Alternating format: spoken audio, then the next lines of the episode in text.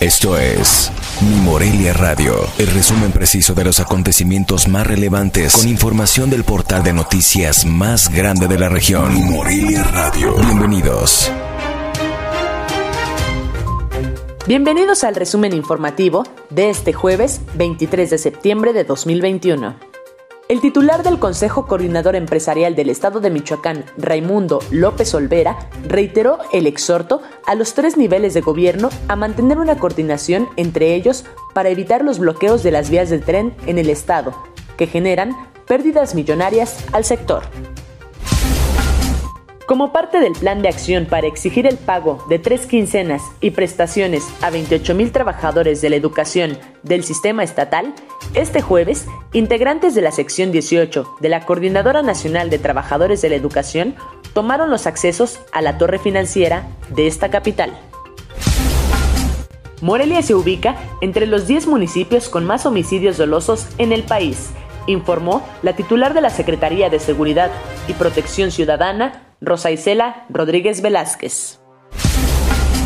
Un automovilista sufrió un atentado a balazos cuando estaba en la colonia moreliana Vasco de Quiroga. En el mismo hecho, una niña resultó lesionada por un impacto de proyectil de arma de fuego, refirieron las autoridades policiales.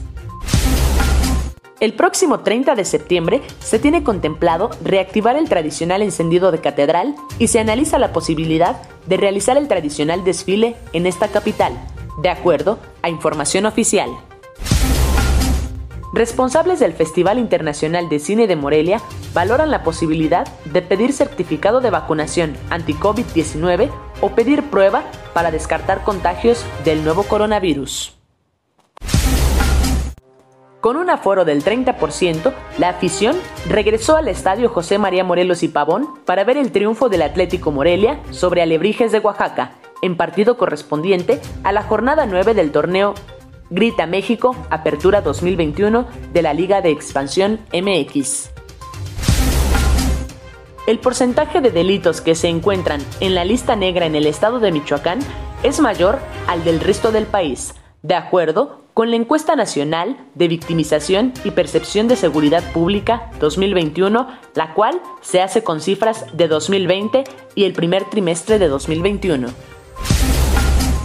Magistrados de la Sala Superior del Tribunal Electoral del Poder Judicial de la Federación ratificaron improcedente la denuncia contra el candidato de la coalición PT Morena a la gubernatura del Estado, Alfredo Ramírez Bedoya, por uso indebido de recursos públicos.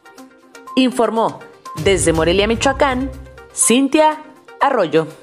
Esto fue Mi Morelia Radio. Te invitamos a que estés siempre bien informado. www.mimorelia.com Mi Morelia Radio. Hasta la próxima.